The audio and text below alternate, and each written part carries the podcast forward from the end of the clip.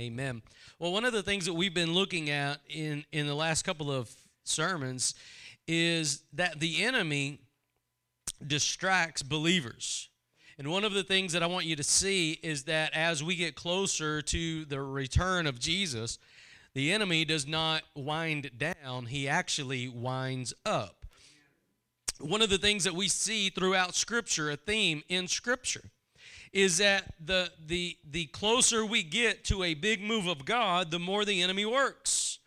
Whenever you see something like uh, Sodom and Gomorrah, whenever God destroyed it, it, it got very vile there towards the end. Um, one of the things you see about the, um, the, the uh, place where Noah was, the world Noah lived in, it got more wicked by the day until the point that it grieved God.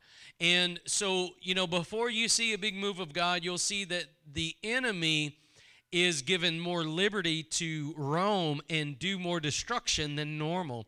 And one of the things that is going on in our generation and our time is that the enemy is bringing in, bringing in mass discord into the church. Um, in the 1800s, there was a, a, a boom of false religions that begin to pop up, whether they're Mormonism or Jehovah's Witness or Seventh day Adventism. All that kind of stuff all originated in the 1800s. Um, all kinds of crazy things, uh, Christ consciousness, all kinds of crazy things. Well, one of the things that that I want to point out is um, here in verse uh, number nine, we're talking about the Antichrist. But one of the things I want to point out, beginning in verse number nine, it says, Even him whose coming is after the working of Satan, with all power and signs and lying wonders, and with all deceivableness and unrighteousness in them that perish, because they receive not the love of the truth that they might be saved. Now, here's, here's a mark uh, of people who fall for the Antichrist. It is because they will not receive the love for the truth that they might be saved. In other words, there's a carelessness about them. A carelessness about them. If you have a carelessness about you, you are a prime target for the enemy in the end times. If you have a carelessness about it, um, in, in, in other words, if the truth is not what you yearn for, you've got a problem on your hands. Because if the truth is not what you yearn for, there's greater and greater opportunity for you to fall by the wayside in the coming days uh, because they did not love the truth that they might be saved. And look at verse number 11. And for this cause, God shall send them a strong delusion that they should believe a lie. That they all might be damned who believe not the truth but had pleasure in unrighteousness. Well, see, one of the things about the end times is if somebody is not going after truth, if somebody's not standing firm on the truth, and somebody's not holding and adhering to it, then God is going to send them a delusion, amen, because they didn't love the truth. So we all have a, a, a responsibility to bind ourselves to the truth to bind ourselves to the truth, to seek the truth. How many of y'all know that Jesus is the truth? Amen. You know that, that every uh, false leader of every religious movement always said, I think I know truth. But Jesus didn't say, I think I know truth. Jesus said, I am the truth. He said, I am the way, the truth, and the life. Amen? So he didn't claim to know truth. He didn't claim to have a higher level of truth. He claimed to be the truth. Amen? And and the, the confirmation of his proclamation is the resurrection. Because Buddha's still in the grave, Muhammad's still in the grave, Confucius still in the grave, they all still in the grave. Their bones are still on earth. But Jesus Christ is at the right hand of the Father. Amen. That tomb is empty. And we praise God for that. Amen. So one of the things that we see is that in these in, in the last days there's going to be this um, this delusion and and one of the things about a delusion that I would say is it is a distraction. It's a distraction. It's that the enemy gets you off course by looking at something, amen, that's not true. The enemy will get you off course by focusing on something that's not real. Amen. Well, um, as we get into this, it's very important for you to see something. Um, but go with me to Ephesians chapter 6. Ephesians chapter 6, and we're going to pick this same passage up today. So, Galatians, Ephesians, and go all the way to the end of chapter 6. And what we've been dealing with is the armor of God. And we haven't even got into the armor of God because we're in these first couple of verses. One of the things that we're going to look at right here is, is the wiles of the devil. It says in verse number 10 finally, my brethren, be strong in the Lord and in the power of his might. Amen. Somebody was listening. Amen. Be strong in the Lord and in the power of his might. You try to do it in your own strength, you're going to fail. Can I get a witness? But when you rely on the strength of Christ, amen, you will be victorious. because greater is he that's in you than he that's in the world.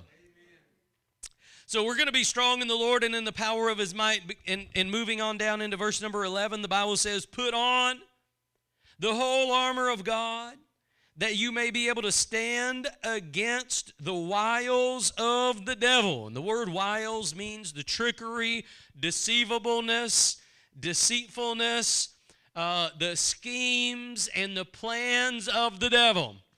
Now, before we get into the schemes and the plans and the trickery of the devil, let's think about his end game. His end game is not to find somebody to play tic tac toe with. His end game is not is not just to uh, take a few things from you. His end game, Jesus said in John chapter 10, is to steal, kill, and destroy. Amen. Amen? So the enemy is not tickle me elmo. He is to be avoided at all cost. He comes to steal, kill, and destroy. And so, one of the things that we want to look at is what are the wiles of the devil? So, the Bible here tells us to put on the whole armor of God so that we can stand against these tricks. Well, what are the tricks of the enemy? One of the things that we're supposed to do is not be ignorant of his devices. His devices are the things that he uses to distract you from Jesus. The things that he uses to distract you from Jesus. If the devil can get you distracted from Jesus, he's got you where he wants you. He's got you where He wants you. If you'll stay focused and locked in on the truth, Jesus, if you'll stay focused and locked in on what Jesus is doing in you, right? You'll be all right. You'll be able to stand. But once you begin to get focused on the side issues, how many of you know that's when you set yourself up for a fall? That's when you begin to set yourself up to be taken out. That's when you begin to set yourself up to become deluded, deceived, and tricked. How many of you have ever talked to somebody that's been deluded? You've ever talked to somebody that's been deluded? They will swear to you that they know the truth, but they are so deceived and so in bondage and so in darkness, they can't even see that they're headed for a train wreck. Okay? That's what we're talking about here. The devil, he brings these wiles uh, to do this. Well, one of the things that that we looked at earlier is that the enemy will get you to focus on circumstances. Circumstances. And just to sum up, circumstances are circumstantial, meaning they change. But God doesn't change. So, what would the enemy rather you focus on? God who doesn't change or circumstances that are circumstantial? And yet, what do we focus on? Circumstances. Our God never changes, but that's the last thing we go to. Our circumstances change hour by hour, minute by minute, and that's what we focus on. And that's why too many believers are uh, just in the palm uh, uh, uh of the devil's plan. So, one of the things that we want to look at tonight is uh, something, but I want to look at it from a spiritual aspect. So, in order to do that, let's go to Luke chapter number 12. Luke chapter number 12. Powerful, powerful passage here.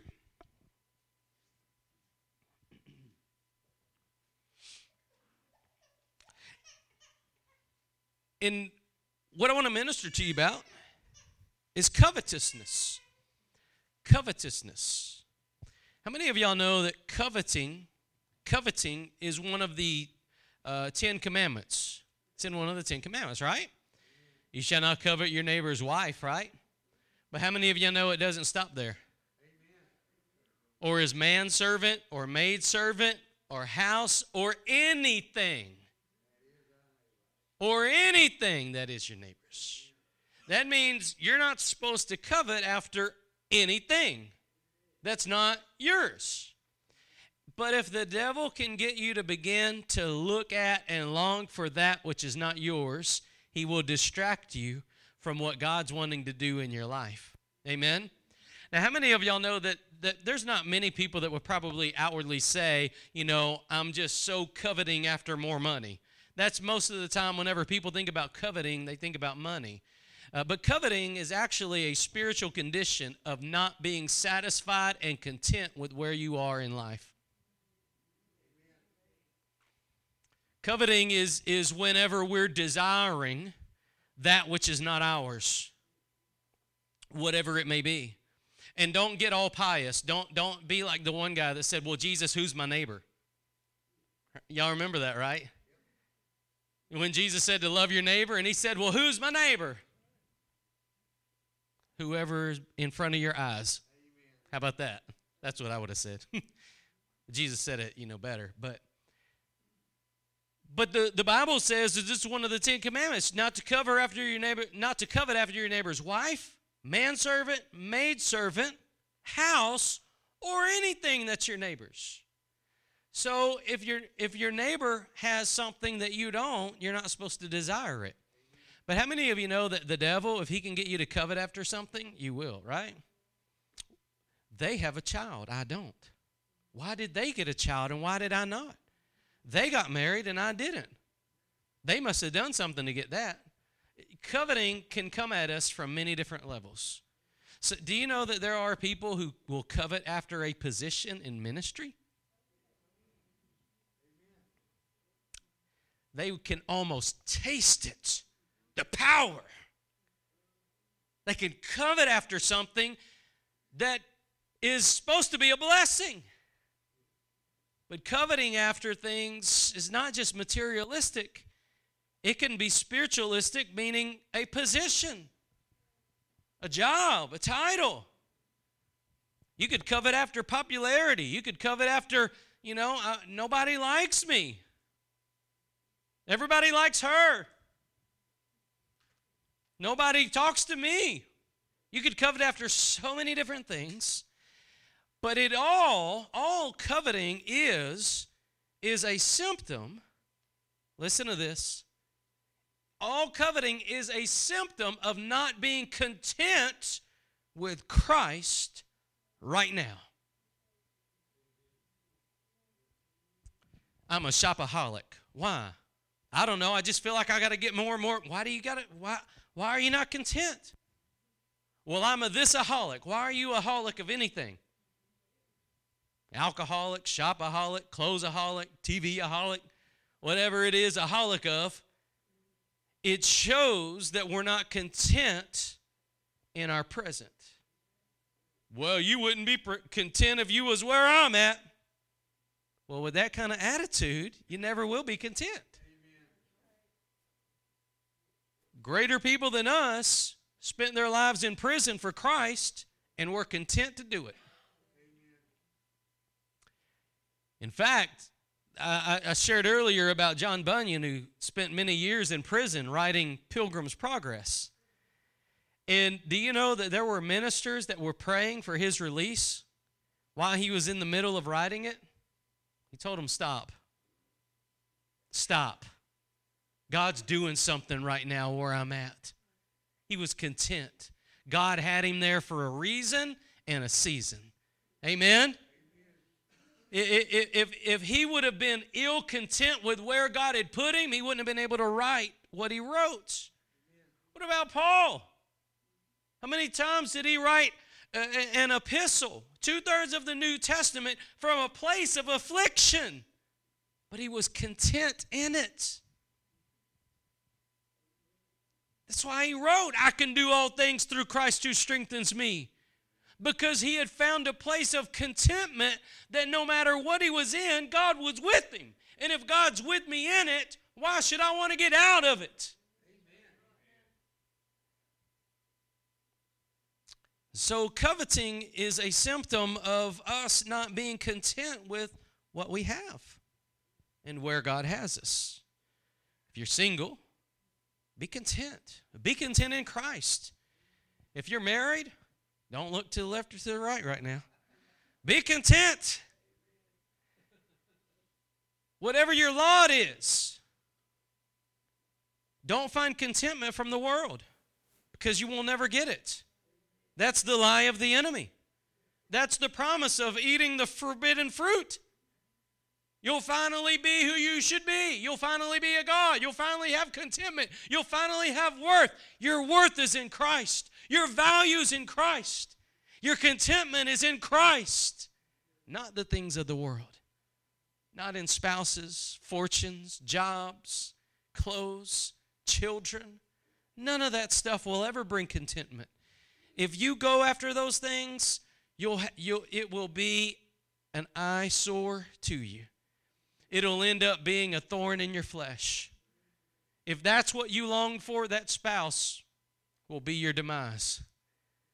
If that's what you long for, if you go after that position, if you covet a position, that position will be a thorn in your flesh.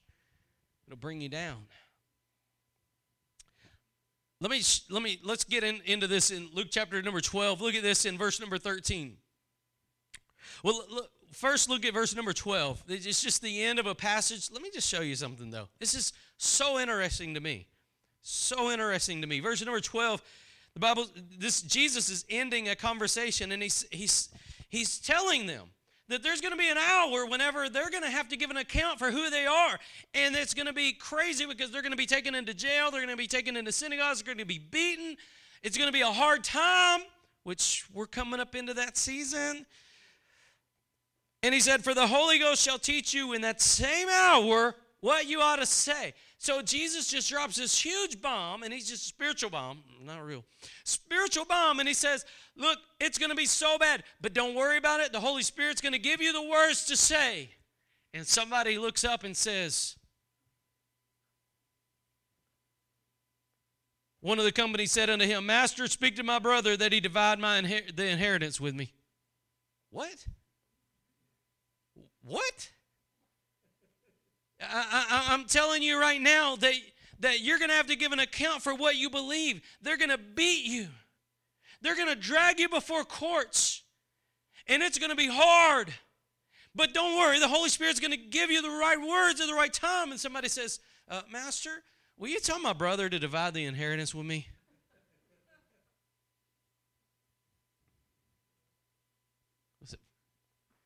What? Where, are you not listening? Right? But you know, he didn't chastise him for that, right? Which m- most of us would most of us would have said, "Are you not listening to what I'm saying?"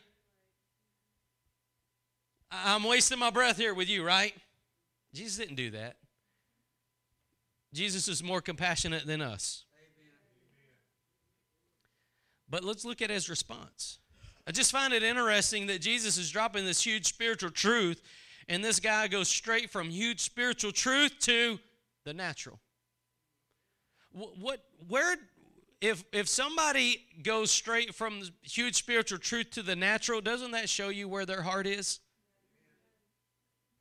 Right? Shows you where their heart is. Oh, God was moving tonight and souls got saved. How much was the offering? What? Oh, God was moving tonight. Somebody came up and got delivered from alcohol, right? Oh, how many people were there? Wow. Wait, wait. I'm talking about something huge spiritually. Stop talking about things that are natural, right? How many of you get excited about whenever God starts moving in your life, right? Amen. And you know what the enemy's first thing is? Did you pay SWEPCO? Did you see what they're wearing? Nobody said hi to you. The enemy will try to get you straight to go from this huge spiritual experience to natural. Right? Come on. God's moving, God's stirring, and then all of a sudden you forget about, oh, I told I told Aunt Judy I was going to call her. I better, I better stop praying right now and go call. Right? The enemy will do anything to get you to focus on the natural, especially when God is moving in the spiritual. And so Jesus right here is dropping this huge spiritual bomb.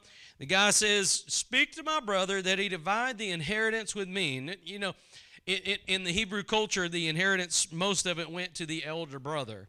Younger brother didn't get very much. You can look at Jacob and Esau later on on that, how that got reversed. But, um, but there was a great, it wasn't evenly split, okay? Um, and so he wanted it to be evenly split. Naturally, well, that's the only right thing to do. But spiritually, we're right in the middle of something. You with me? And look what Jesus said. And he said unto him, Man, who made me a judge or a divider over you? In other words, why are you bothering me with this? Jesus could have solved the issue, but he said, Why are you bringing this to me? And he said unto him, Take heed and beware of covetousness. Now, do you think that Jesus told him this because the guy was already gone or because Jesus loved him and saw he was headed for danger? Number two. Jesus loved him. And Jesus saw this guy is about to go off the rails. Amen. And, and, and, let's be honest, because from time to time, all of us get too focused and too preoccupied on the things of the natural. There's just those things come up, and we start focusing on those natural things. And, and this guy, totally oblivious to this natural thing Jesus was just talking about. How many of you have ever had that natural thing on your heart and your mind so much, it didn't matter what a minister said, you wasn't even paying none attention to it? right? And then they said, they came up right to you and they said, Isn't that right? And you went, Oh, yeah.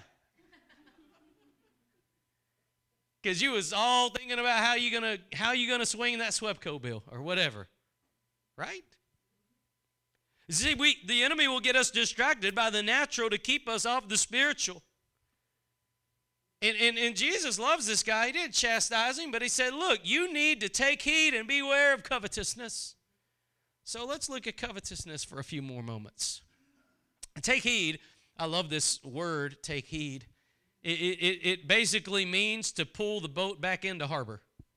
How many of you know what it, it's, it's like whenever you get set off?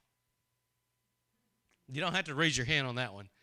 It, it, it's when, you know, somebody pushes your button and you launch, right? You get out there. Well, take heed means bring the boat back to shore. That's actually what the Greek means there. Um, it, it, it just means, you know, you, you realize you've done launched out in the water. In, in, in this case, you realize, you know what, I probably should be focusing on the spiritual things instead of how much money I'm going to get when my dad dies. I, I, I need to bring this boat back in. I, I'm letting it get out of hand. If you if you can't acknowledge the fact that sometimes you get out of hand, that's even a problem. So take heed means admit you're on the wrong sea and bring the boat back to harbor, back where you're supposed to be. And beware of covetousness. Beware just simply means watch out for it, right? Watch out for covetousness. Coveting simply put, is a greedy desire to have or an inordinate, strong desire to obtain or possess something, right? Possess something supposedly good. The enemy is going to get you to try to focus on something that's supposedly good. Well, if I could get that inheritance, I could pay off my tractor, and then I could get a new mule, and I could do this, and I could do that. Then I could serve God supposedly good, but it's distracting you from the supernatural right now. So that's what the enemy wants to do. And, and, and let's, let's look at the, the end of this because we're talking about a good. Look at this. Beware of covetousness, for a man's life consists not in the abundance of the things which he possesses. Listen, things can possess you.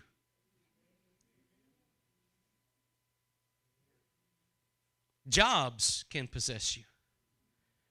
Positions can possess you. Gaining a spouse can possess you.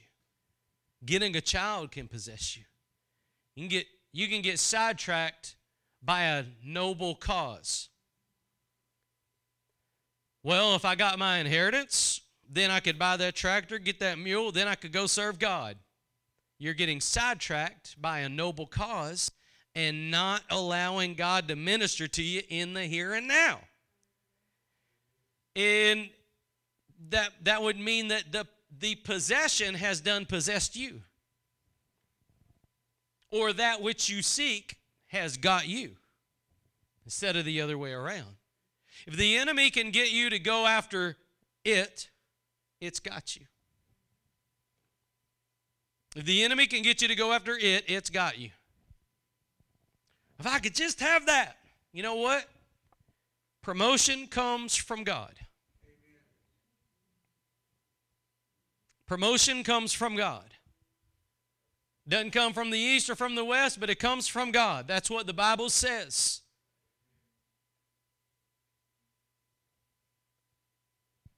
And so, in God's timing, He's going to do what He wants to do, and we don't really have to worry about it. If God wants to promote you, if God wants to give you a position, God wants to give you a job, if God wants to give you a spouse, if God wants to give you a child, He's going to do it, whether you like it or not. Sometimes.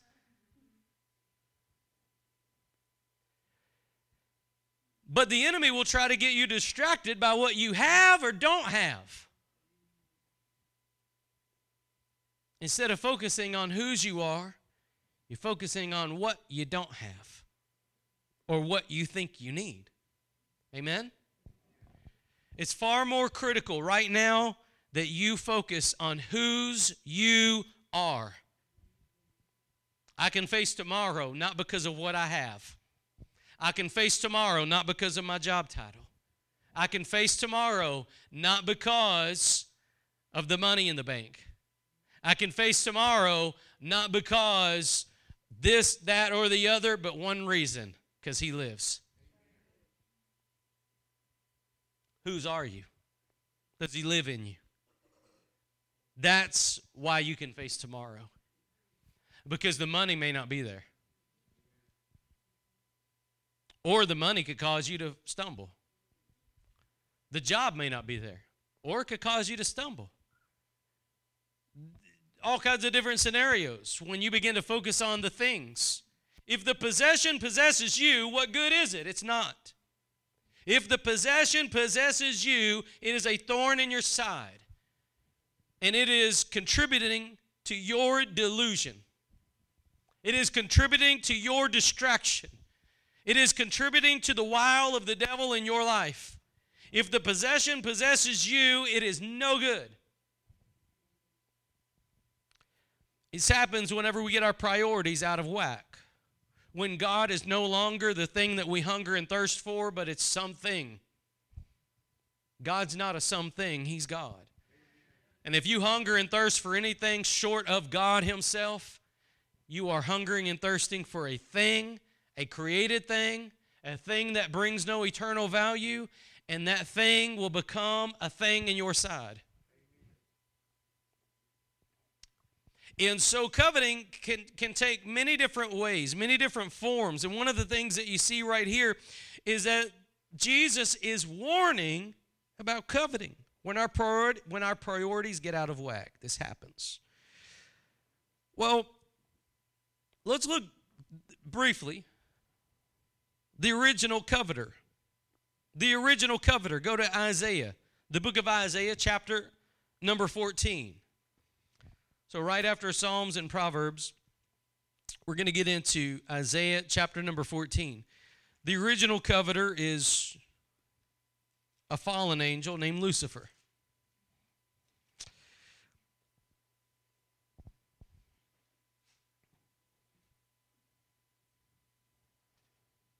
Beginning in verse number 12, the Bible says, How art thou fallen from heaven, O Lucifer, son of the morning? How art thou cut down to the ground, which didst weaken the nations? For thou hast said in thine heart, I will ascend into heaven. I will exalt my throne above the stars of God. I will sit upon the mount of the congregation in the sides of the north. I will ascend above the heights of the clouds. I will be like the Most High. Lucifer coveted God's position. Lucifer coveted godhood, which is one of the strong warnings in the Word of Faith movement. Little gods. Don't covet what is God's. God is God alone. Don't touch what is God's. But Lucifer, the original coveter, coveted after, wanted, desired what was God and God's alone, his position and who he was, that he was exalted above all things. And that coveting, it was an inordinate desire, an inordinate desire. In other words, it is a desire that shouldn't be there. Should have been content with where he was. Because he was not content with where he was, he desired what he did not have, what was never going to be his, and it caused him to fall, the first coveter. Well, just for the sake of time, we'll talk about another famous coveter in the Bible. It's, the Bible's there for our example to keep us, right? David and Bathsheba, famous coveter. David sees someone taking a bath, Bathsheba desires what is not his. Amen? And he's even told, This is somebody's wife, David.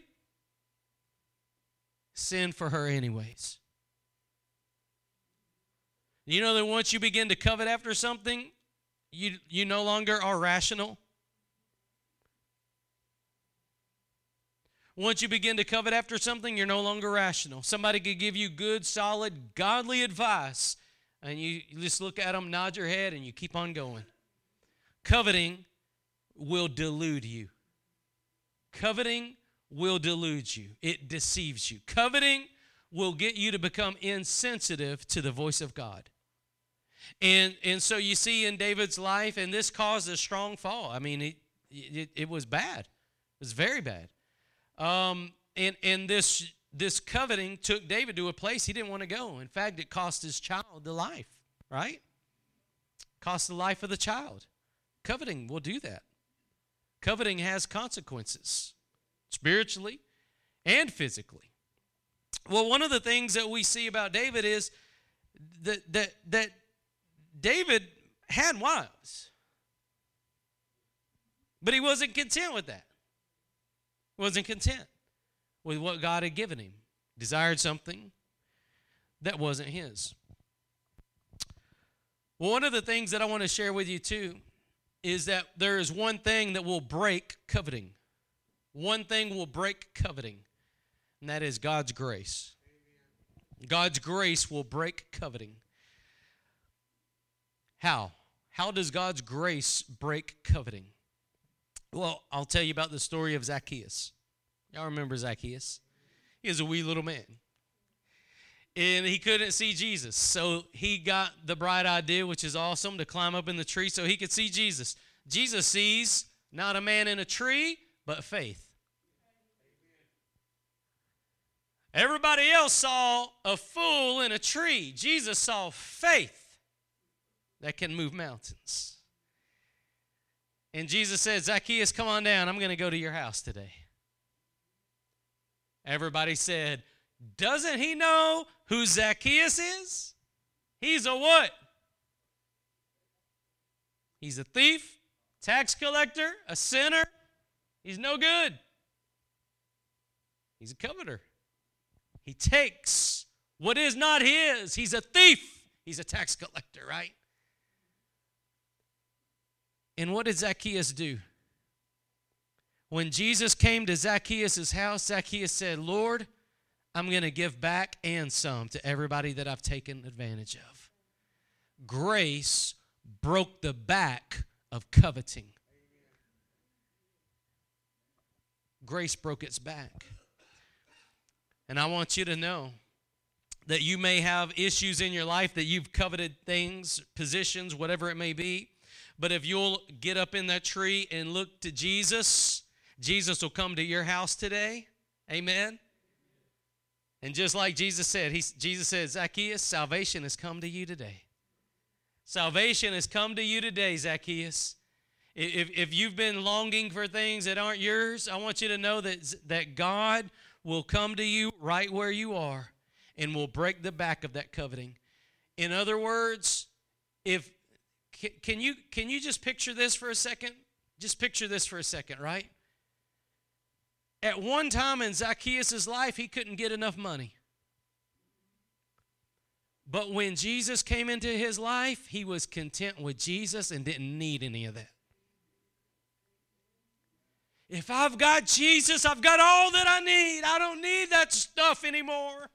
I don't need that position. I don't need that job. I don't need a spouse that God didn't give me. I don't need a kid if God doesn't give it to me. I don't need money if God didn't give it to me. I don't need a house if God didn't give it to me. I don't need a new car if God didn't give it to me. I don't need all that. If I've got Jesus, I've got all that I need. That's what Zacchaeus got. That's the revelation Zacchaeus. Zacchaeus found contentment when Jesus came to his house. At one time, he had an insatiable desire for more money. But when Jesus showed up, that desire was broke. Grace breaks the back of coveting. If you'll realize that you can be content in Christ, it'll break the back of coveting that which you don't have right now. That which you don't have right now. I'm not saying God will never give you whatever your desire is. I'm saying God's time, not yours. Trust God with all your heart. Lean not on your own understanding. God's time is the right time. Come on now. If you'll rest in God's time, it'll bring peace. No pressure. Do you realize that when Zacchaeus gave all that money back and some, that all that pressure left? Do you think that he didn't walk in peace knowing he had everything if he had Jesus? That's why Jesus said, Today, Zacchaeus, salvation has come to your house.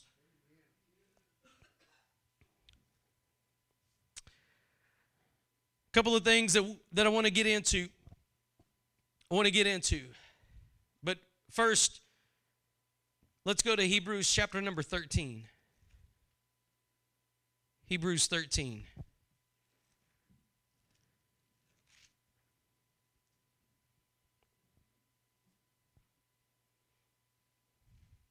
Powerful passage right here.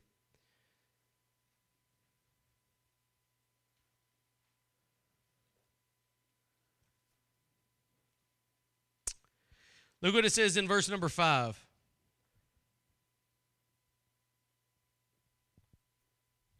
Let your conversation be without covetousness.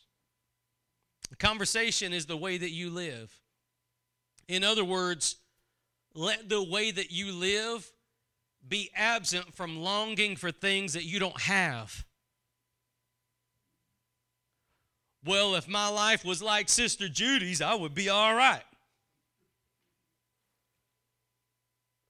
Well, if, if, if my life was as good as Brother Bill's, then it'd be all right. I wouldn't have any complaints then. You know what? If you can't be content where you are, you'll never be content. If you can't be content in Christ where you are, you'll never find it. Contentment is in Him, not in circumstances. So the Bible says here, let your conversation be without covetousness. That is the way that you live. Be without desiring that which you don't have. And look how it follows up. And be content with such things as you have. What? I don't have nothing. Well, be content with nothing. That's what it says. Let your conversation be without covetousness. Be content with what you have. For he hath said, I will never leave thee nor forsake thee. You know what? The world can take everything from you, but it can't take God from you.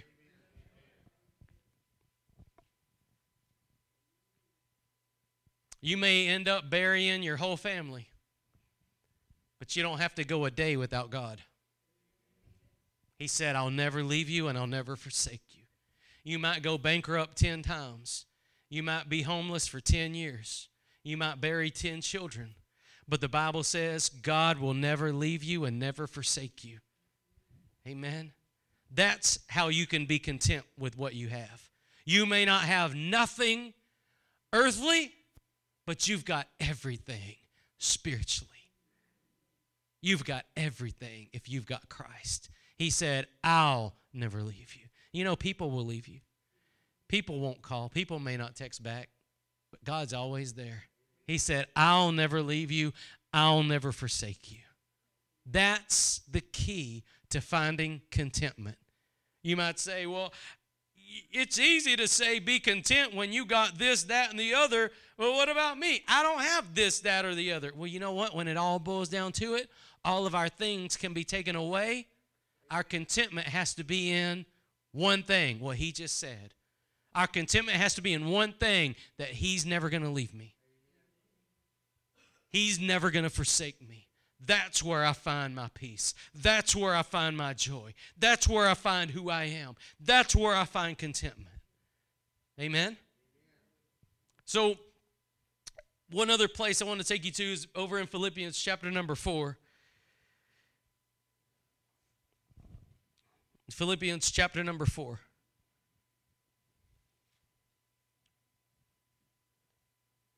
And it,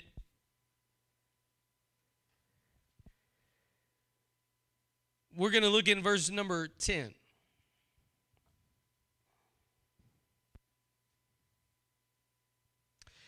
The Apostle Paul says in Philippians 4, beginning in verse number 10, But I rejoiced in the Lord greatly that now at the last your care of me has flourished again, wherein you were also careful, but you lacked opportunity.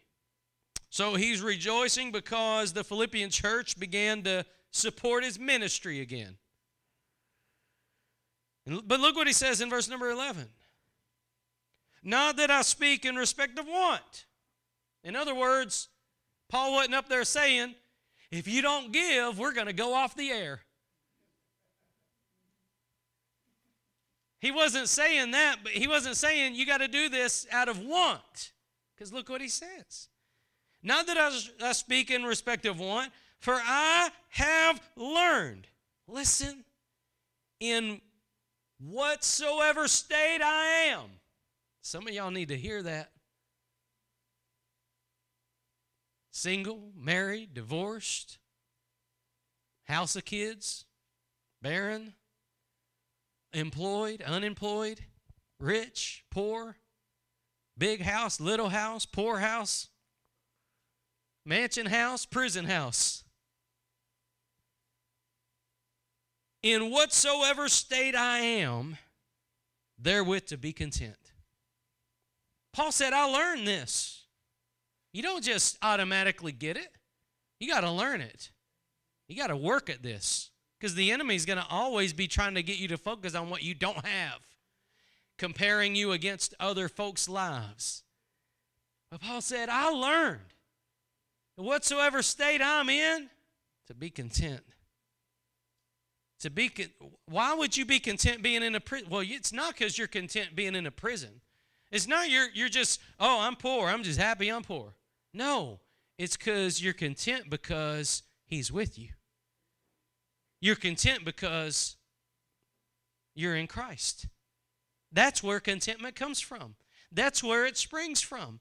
That's how you can find whatever state you're in to find contentment when you find Christ. Now, watch this. Verse number 12. I know both how to be abased and I know how to abound. Do you know how to do that? Do, do you know how to be abased and how to abound? In other, come on now. It, is God only the God of the mountaintop in your life, or is He also the God in the valley for you? Because the enemies of Israel found out God's the God of the valley just as much as He's the God of the mountain. But it do us well to remember that we serve the same God when we got money in our pocket and when we don't. We serve the same God when our house is full and when it's empty. We serve the same God in the good times and the bad times. He's God on the hill, He's God in the valley. Amen. So Paul said, I learned how to, I know, I learned, I know both how to be abased and how to abound everywhere. And in all things I am instructed both to be full and to be hungry, both to abound and to suffer need. In all things, how can you be full and hungry at the same time? Can, can, can you think about this for a second? And we're going to get to the good verse right there. Think about it. How can you be full and hungry at the same time?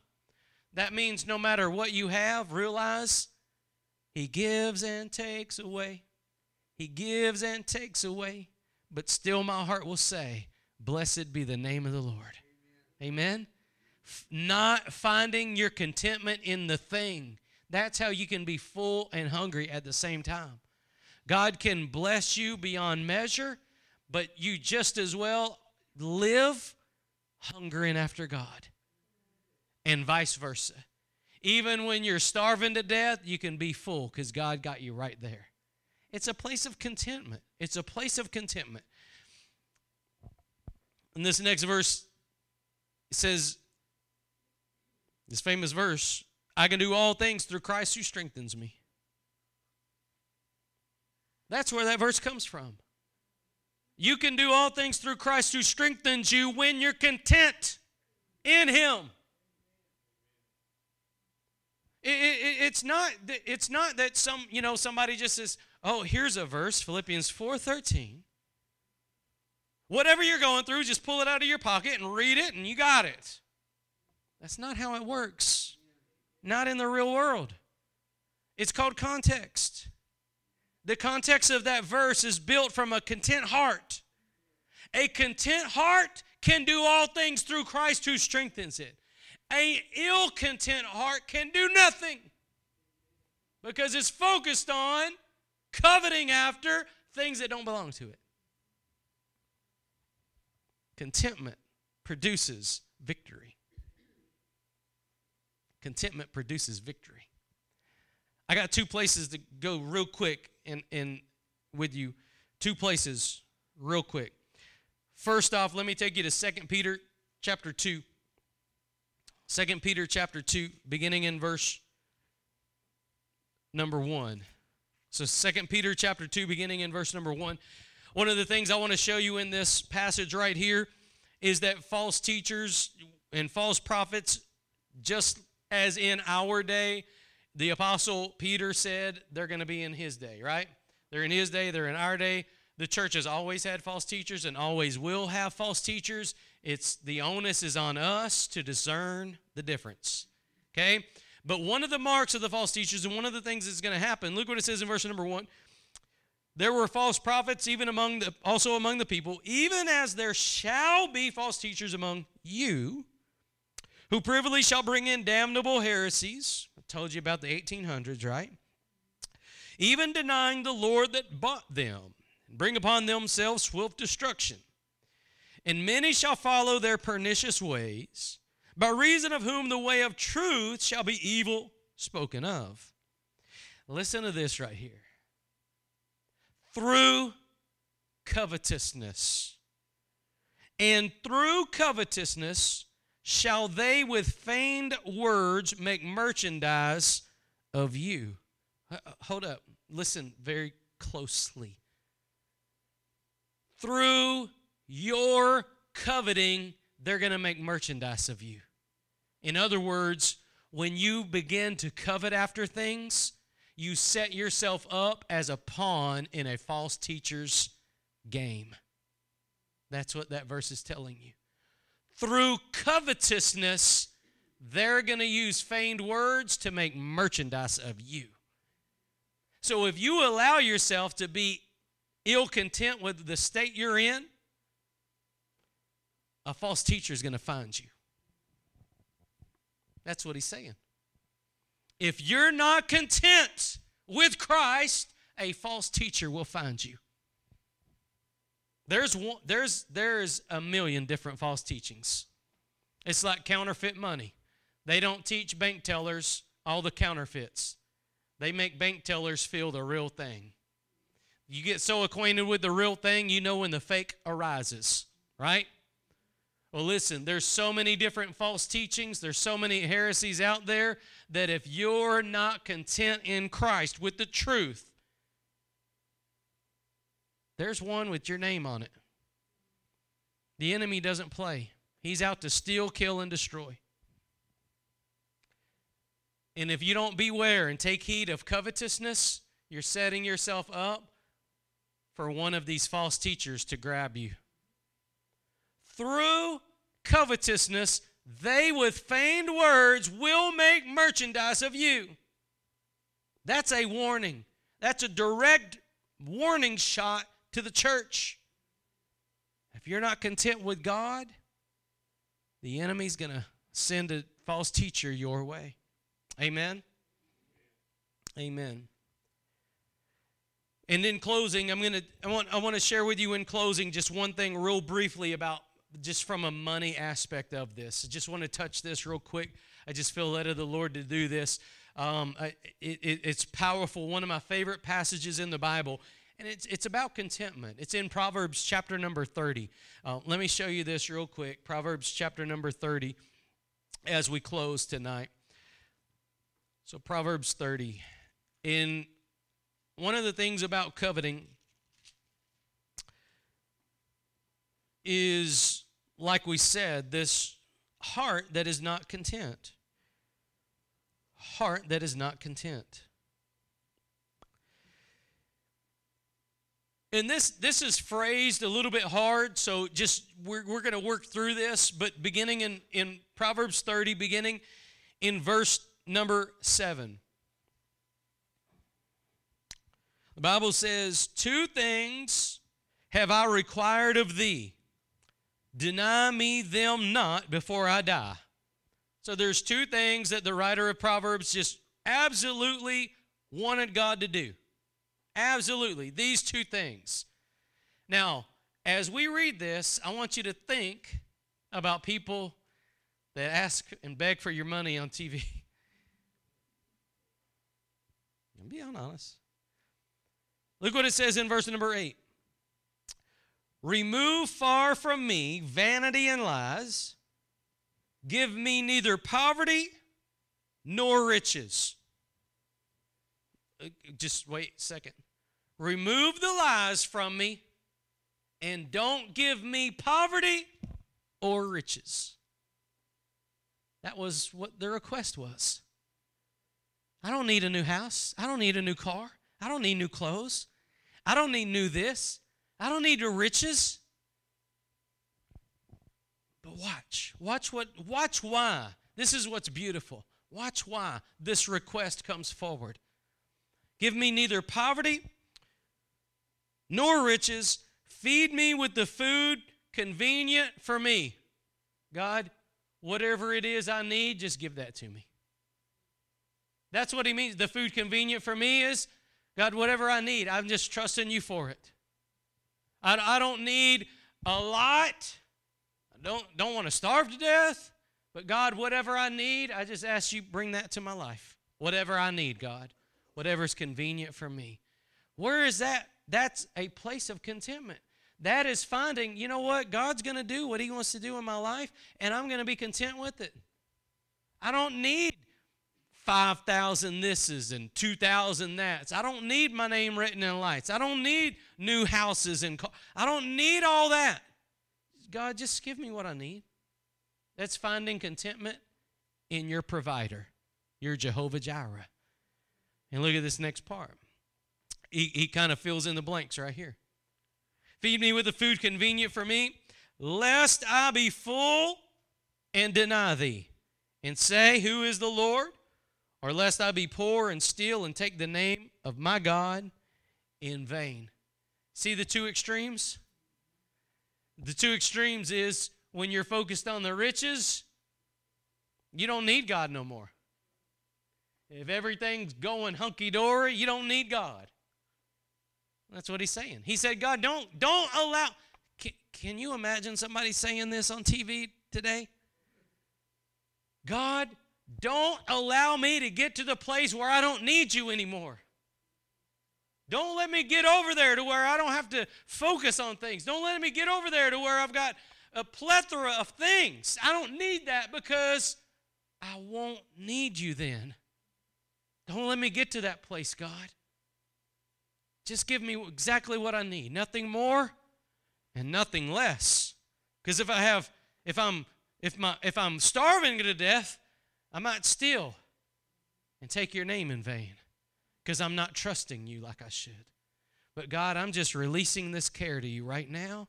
And I just pray, Lord, you give me what I need, whatever's convenient for me. Amen. This this is a is a spiritual carbon copy of what Paul wrote in Philippians 4. Spiritual carbon copy of it. It's finding your contentment in the lot that God's got you in. Amen. Father, we thank you for this opportunity, Lord, to hear your word.